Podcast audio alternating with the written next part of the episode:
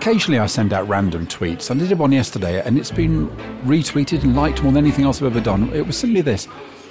I was on a platform at King's Cross and a man came walking towards me on the platform and he was holding a sign that simply said on it, Jesus.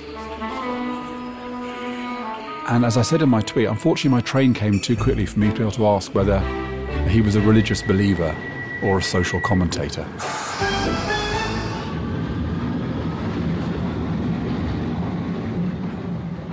Think people like that tweet and that story because it does speak to about where we are right now in the middle of a Brexit situation which only seems to get worse and more intractable and where nobody seems to know what's going to happen. But in that context, there is an idea that is starting to grow a bit of momentum. It's got support from politicians like Lisa Nandy and Stella Creasy, the Labour MPs. It's got support from some quite uh, famous people like Damon Albarn and the Archbishop of Canterbury and Ian McEwan and Dan Snow. And it's got support from the RSA. And that is the idea of a citizens' assembly, bringing together a group of representative citizens to talk about where we are on Brexit and to see whether through that conversation we can start to get new insights and we can start to see whether there is any kind of option that the public might be willing to support. Now, if you'd asked me just a week ago, I'd have said this is far fetched, but it feels like it's moving up the agenda, if only because nobody else knows what else to do. So, we had recorded some interviews for Polarized with people who are experts on deliberative democracy. Citizens' assemblies is an example of deliberative democracy. And what we've done is we decided to bring forward that program, get it out today in the middle of this Brexit crisis, because we think it could be a way forward. The ayes to the right, 202. The noes to the left, 432. It is clear that the House does not support this deal, but tonight's vote tells us nothing about what it does support. This government cannot govern. So you don't Delay- have a plan. Hang on, you said you had got a plan B. You haven't got a plan B. Delaying to have a second referendum is not an option. But what's the option. Whatever your point of view, it's all too easy to look at the state of democracy today and conclude that something has gone seriously wrong. In the UK, the direct democracy of the Brexit referendum has thrown politics into complete disarray. And around the world, representative democracies are becoming ever more febrile. But what if there was another form of democracy that could help sort out some of this mess? Something that could help us navigate the big and complex policy challenges we now face? Something that could actually renew the public's faith in the system? This week, I'm going to try to convince you that exactly such a thing exists, that other countries are already doing it, and that 2019 is the year we should put it into action in the UK. Welcome back to Polarized, the RSA podcast that's all about the big divides in our culture and our politics and how to fix them. I'm Matthew Taylor, and this week I'm setting out the case for deliberative democracy. You're used to hearing me chatting with Ian Leslie, but he's away this week. So uh, I'm bringing you a couple of conversations I've been having that explore this idea of deliberation.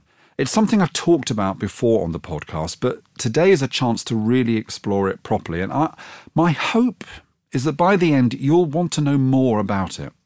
So, in a moment, we're going to listen to a conversation I had with James Fishkin. He's really the godfather of deliberative democracy. And with my friend David Runciman, who you'll probably know because he's one of the UK's leading thinkers on democratic breakdown. Now, before I get into the conversation with James and with David, I I just want to lay out what the key elements of deliberative democracy are. Counselor, you wish to make an open statement? I'd like an answer to the question, Judge. You want answers? I think I'm entitled. You want. I'm no idealist. To believe firmly in the integrity of our jury system.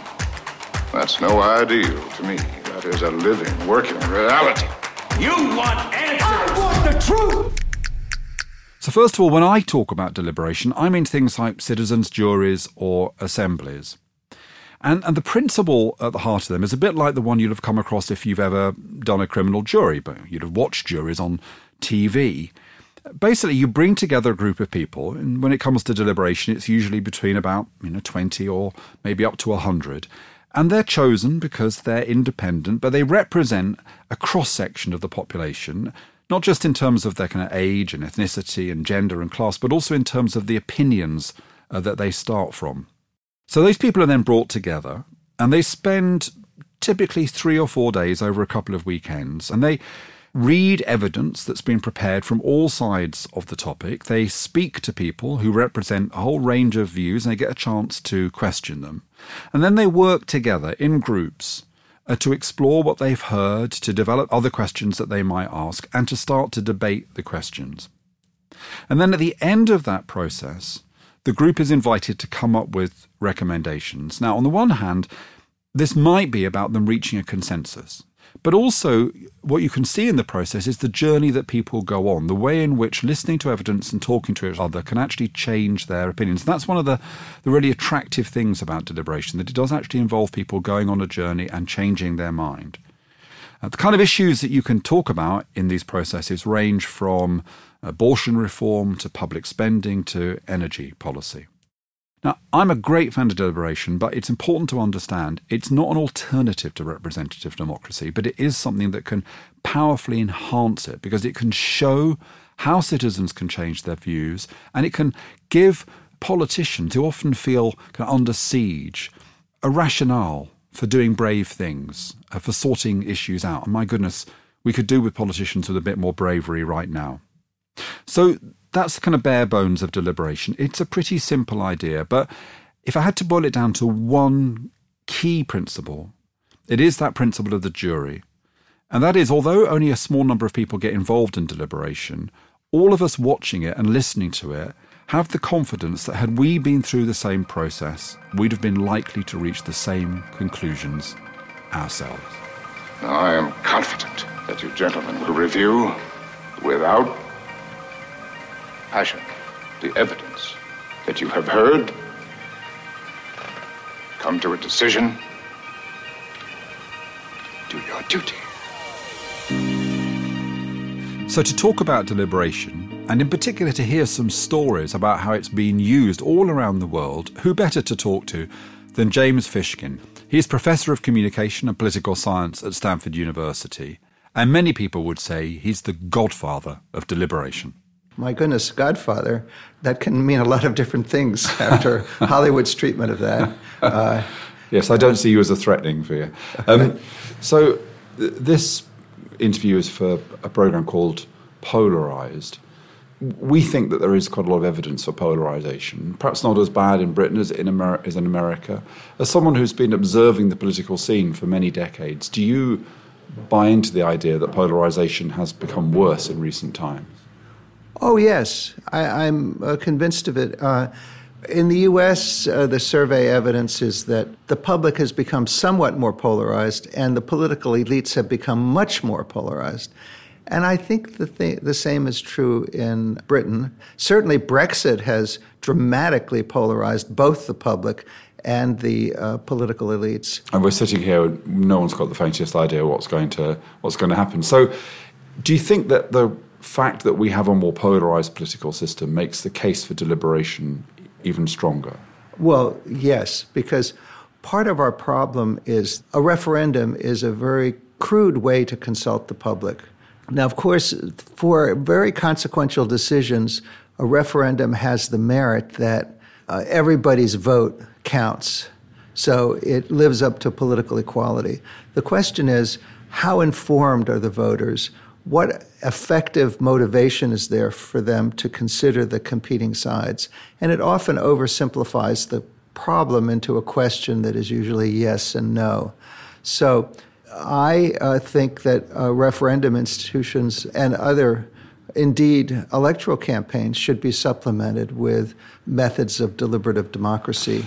So the, the fact that a referendum is a binary choice, but also the fact that getting turning people out is an important thing. So right. you want to motivate them. So in the course of a referendum, it is actually polar. Uh, it, it, it may reflect polarization because it's government having a referendum to get them out of the fact that people are divided. But actually, the very process of the referendum, of campaigning for it, is likely to polarize people further. Well, yes, it can do so. Parties and campaigns don't really want to win the argument; they want to win the election. And the question is, how can you incentivize them to also want to win the argument on the merits? And I think uh, by making deliberative institutions consequential, you can change the the incentives.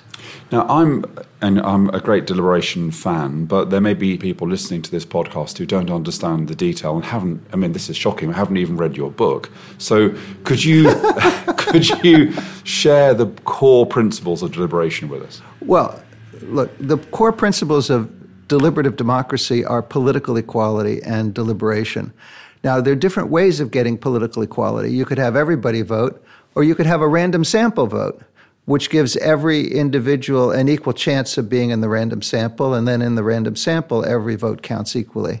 So that's how you can get to a microcosm. Now, with a microcosm of several hundred. Sometimes people use the phrase mini public. A mini public, a microcosm, uh, whatever. So we have done deliberative polls, I call them, that put all of Britain in one room, or all of the United Kingdom in one room, or all of the United States in one room, or even all of the European Union in one room, where they can really think and weigh the opposing arguments. The root of the word deliberation is weighing, weighing the competing reasons on the basis of good information. So I just ask the simple hypothetical what would the people think under good conditions for thinking about it.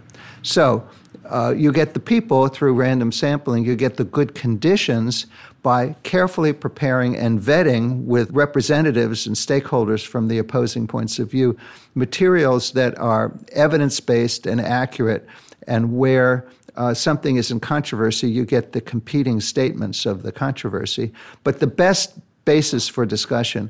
And then if you bring a sample together to deliberate, they do that in moderated small groups, then in plenary sessions where their questions are brought to competing experts who answer from different points of view. You do that for, let's say, a whole weekend. And then they take a confidential survey. They don't come to a public consensus because there's social pressure for that. You want to know what they really think in secret ballots? You have secret ballots or questionnaires on first contact to prove that they're representative because you can compare the people who come with the people who don't come. And then at the end of this deliberative process. And uh, about two thirds of the time, those opinions change significantly from the beginning to the end. And then you try to make those views consequential in some decision process or with the media or whatever. So that's what I call deliberative polling. So, let's take a couple of concrete examples of this because I think people listening might think, well, that sounds like an interesting experiment that you might undertake in an American university. But you've been doing this in real world situations on real world issues and making a difference for many years. So I want to pick a couple of those examples. Can we start with Texas and energy policy? Because that, when you talk about Texas and energy policy, you think, well, that sounds quite intractable. That had a big effect. The um Public Utility Commission in Texas had the option from the legislature of requiring that the big utility companies consult the public. The question was do they provide more electricity through um, coal, through natural gas, through renewable energy such as wind power? Do they pipe the electricity in from Mexico? The companies said if we do polls, these are complicated issues the public won't understand or won't know what to recommend. If we do focus groups, you can never show that they're representative because they're too small. If we have open meetings, we'll just be flooded by lobbyists. Uh, so they contacted me, and we organized deliberative polls with the request from me, a requirement from me, that they have all the stakeholders involved who had uh, an interest in the issue the environmental groups, the consumer groups, the environmental groups who were advocating alternative energy, the advocates of different kinds of energy, the big customers, all of them sitting around a table vetting the briefing materials in an advisory group, and then we prepared the questionnaire. And then we got good samples of each territory. And then something very interesting happened. Averaged over the eight projects, the percentage of the public that was willing to pay more on their monthly bills in order to um, support renewable energy, basically wind power, went, went from 50% to 85%. And that was startling. They were, and some of these involved quite poor areas. They're willing to actually pay more on their monthly bill. Didn't have to be a lot more, but somewhat more their monthly bill to, to invest in wind power. And that actually influenced policy, Jim? Yes, because these, these had to be filed with the commission, and so the companies had to put that in their plans. The public really wrestled with the choices and they were willing to invest in wind power. And the, the cumulative result is that Texas went from being number 50 among the 50 states in wind power in 1996 to being number one, surpassing California. A journalist from The Economist uh, wrote this up at one point and sent me a picture and said, Those are your windmills. so, can we go from Texas to a completely different environment? Uh, Mongolia. Tell us what you did in Mongolia. Mongolia is a competitive democracy since 1992. And the uh, mayor of Ulaanbaatar, who's a great democratic figure in the country, came to see me. He said, We have a country where we have highly polarized parties, accusations of political corruption. The government swings back and forth in elections from one party to the other. There's a tabloid news media, uh, and uh, social media spreads uh, disinformation. Have you ever heard of a democracy like that? so I said, Yes. And he said, What would you do about it? Well, I think deliberative democracy could help. I went to Mongolia with support of the Asia Foundation, and uh, we helped them organize a deliberative poll for the city of Ulaanbaatar, which is half the population of the country. It was on what infrastructure projects to build in their long term planning. And this was such a success. The national government passed a law requiring deliberative polling. The law requires two things it requires that before the parliament can consider a constitutional amendment, it has to commission a national deliberative poll. And then, secondly, that local officials should um, use deliberative polling at the local level to distribute community development funds. So we helped them conduct a national deliberative poll. And I showed at the RSA a picture of the nearly 700 people who were almost a perfect sample of the country. Sitting in front of a statue of Genghis Khan. Sitting in front of a statue of Genghis Khan on the steps of the government palace, which is the parliament and the other main institutions of government. And they deliberated about having. Uh, fighting corruption, having an independent civil service, having an independent judiciary. All those were at 90% by the end.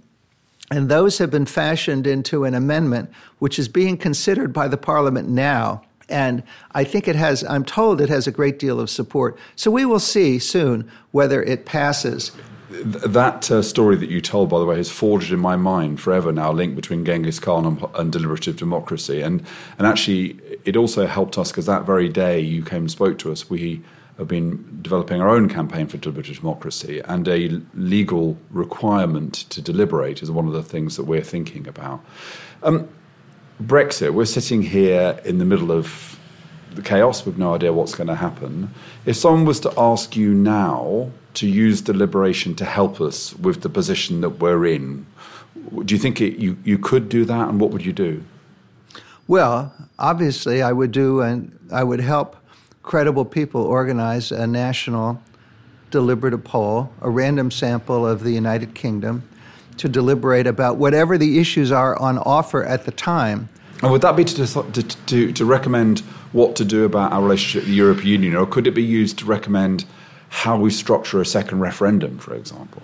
It could be used for any of those things when I started deliberative polling, which I started with Channel 4 in 1994 in the United Kingdom. Yeah. Uh, we helped uh, you invent it, and, and yeah. then it's exported around the world. right, right. Well, yes, it was, uh, we were making television programs. But uh, increasingly, I'm interested in consequential decisions and the context, the entry points for the deliberation of the people where uh, the results can have uh, consequences. And I think that um, it would be very, there are thousands of, literally thousands of polls about Brexit all the time, but there are no deliberative polls. A deliberative poll would be uh, large enough in scale to be scientifically representative, but you could also understand the reasons for whatever opinion changes mm. there were. And so, yes, and that's very important because one of the things one of the things that's made the Brexit debate so polarizing is the way in which people caricature each other's motives. Right. But through a deliberative process, those people who change their mind, you'd be able to ask them, well, why did you change your mind? Oh, yes. Yeah, we, we, we do that. And also in face to face discussion in moderated small groups, people who differ very uh, powerfully nevertheless come to understand people on the other side. We did a deliberative poll in Northern Ireland, which was broadcast by the BBC, which um, really showed that Protestants and Catholics could come to some mutual understanding of uh, what to do on a complex issue. This was about schooling, but also the mutual respect that each had for each community had for the other went up about 16 points. Uh, so this brings me, Jim, perfectly to the, to the last question I wanted to ask, which is that, I mean, politics is ugly. That, that's one of the reasons we see polarization. We have television programs here, question time, any questions. We have parliamentary questions. We have all sorts of programs, people shouting at each other, people caricaturing each other. The, the media uh, setting the whole thing up in order to have a kind of big row. Right. One of the things about deliberation is that it isn't ugly. It's it's rather moving, isn't it? When ordinary people get together and they right. listen to each other, the aesthetics of deliberation mm-hmm. are rather wonderful. Yes, we can bring polarized communities together. And one of the things I learned in the Northern Ireland project was that random samples of the people had views that were rather similar to the organized groups that speak for them, but they weren't so entrenched and intense as the um, official advocates. And so there was more room for them to listen to each other and understand the viewpoints of each other. And there's a kind of empathy that comes about if you're discussing something for a day or a weekend with other people in a small group. You begin to look at the world from their side and you begin to have some idea what's motivating those statements that at the beginning you might have found um, very difficult to understand. That, that's a soothing balm that we need to put over some of these wounds that we're inflicting on ourselves. And I say that as an American where we have the same problem, as you pointed out, as here. And I think that deliberative democracy can speak for the people. And what is democracy ultimately supposed to be about? It's supposed to be about some connection between the quote, will of the people and what's actually done. But we need to nurture the conditions for the will of the people to grow in a positive way where it's based on mutual understanding and it's based on evidence and it's based on the consideration of reasons, not just, uh, not just passions. So there we are. The idea of politics as a soothing balm. How how different that feels from the way things are right now. Um, Jim, thank you for speaking to Polarise, but most of all, thank you for the brilliant work you do around deliberative democracy. Thank you so much.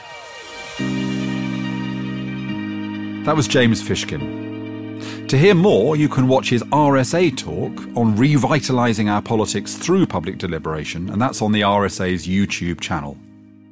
Now, not everyone is as convinced as James and myself about deliberation, and it does have its challenges.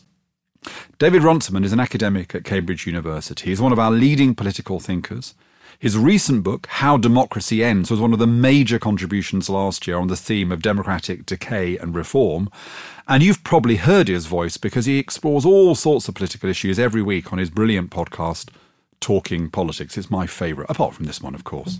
So, David, I, have hijacked the end of a conversation I've had with you for your brilliant podcast, for the RSA's podcast, which is uh, called Polarise. I've been talking to David so for some time, and I've been trying to persuade him that deliberation might be one important part of fixing our democracies.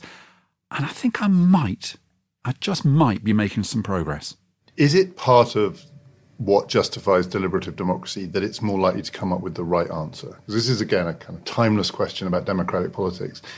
Is what legitimates it the fact that ordinary citizens have arrived at an answer, whether it's a good one or a bad one? Or is what legitimates it that if you involve as many people as possible and get a wide range of points of view, you're more likely to come up with, in some sense, the correct answer? I think it's both. I think that if people spend time and they look at something and they understand it in depth, they are more likely to reach the right conclusion about it. Also, I think one of the critical things about deliberation is it legitimizes the representatives making braver choices. Very few advocates of deliberation at this stage are arguing that it should replace representative democracy. It is always used to inform the choices made by representatives, and very often to give them, in a sense, greater legitimacy to make difficult decisions for the long term. Now, there are dangers in badly designed deliberation. One danger is a kind of soggy compromise. And so it's very important that you don't say to people through deliberation, you have to reach an agreement you all sign up to. What you need to do is reflect the view of the group, and there may still be differences at the end. But the interesting thing is the balance of opinion and the journey that people have been on. Actually, there's another danger that uh, Cass Sunstein and others have talked about, which is that when you get people to deliberate, the danger is that the extremes are the most powerful poles and that people are driven apart. It turns out that you can mitigate that as well if you design it correctly. There might well be a suspicion that deliberative democracy is kind of trying to get progressive politics in by another route. I think there is there is a challenge here, not least this is about slow informed politics. These are good things. But so much of what drives contemporary politics is large crowds, charismatic leaders, effective slogans, sloganeering. Is there a danger that deliberation looks like it is deliberately trying to counter that? There are certain patterns that emerge from deliberative processes. Yes, it, it does tend to lead citizens to think a bit more about the long term and the consequences of decisions and the relationship between decisions, which, of course, is a massive problem for referenda because it doesn't enable you to see those connections. And you know there are certain patterns. If you have a deliberative process around criminal justice, people do kind of tend to start as Daily Mail readers and the old Daily Mail, and end up being more like the Guardian. But there's another side to this, which is possibly more comforting for people from a kind of right of centre perspective, which is another characteristic, is that citizens often go into these processes saying it's all the government's fault, and are more likely to come out saying, actually, no, it's to do with us, and it's to do with how we behave and what we have to do. But ultimately, you know, you can't predict the outcome of these processes. So I guess if you think it's inherently progressive, to consider an issue properly and to consider all sides of it and to deliberate, yes, it is. You know, it's a it's a progressive conspiracy, but uh, I think that's just an argument we kind of have to have. I, you know, I, I, want to meet someone and talk to them who says, "Look, politics isn't real if it's not shallow and polarized and adversarial."